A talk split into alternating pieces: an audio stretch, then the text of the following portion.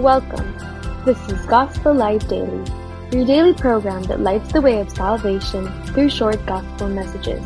It's a good day because we have good news for you.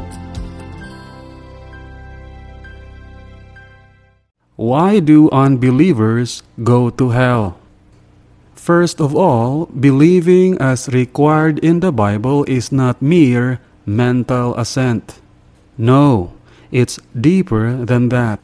To be precise, believing in the Bible means trusting, relying, and leaning on what Christ did on the cross for our sins. It's the spiritual hand that makes use of the atonement that God provided on Calvary's cross.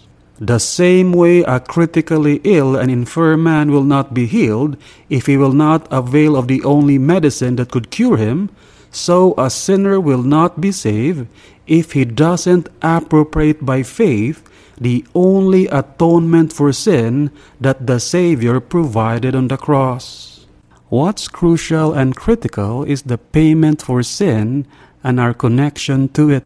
And believing or faith is that saving link up.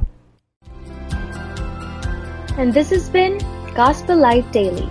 We pray that God, who commanded, Let there be light, has shone in your hearts.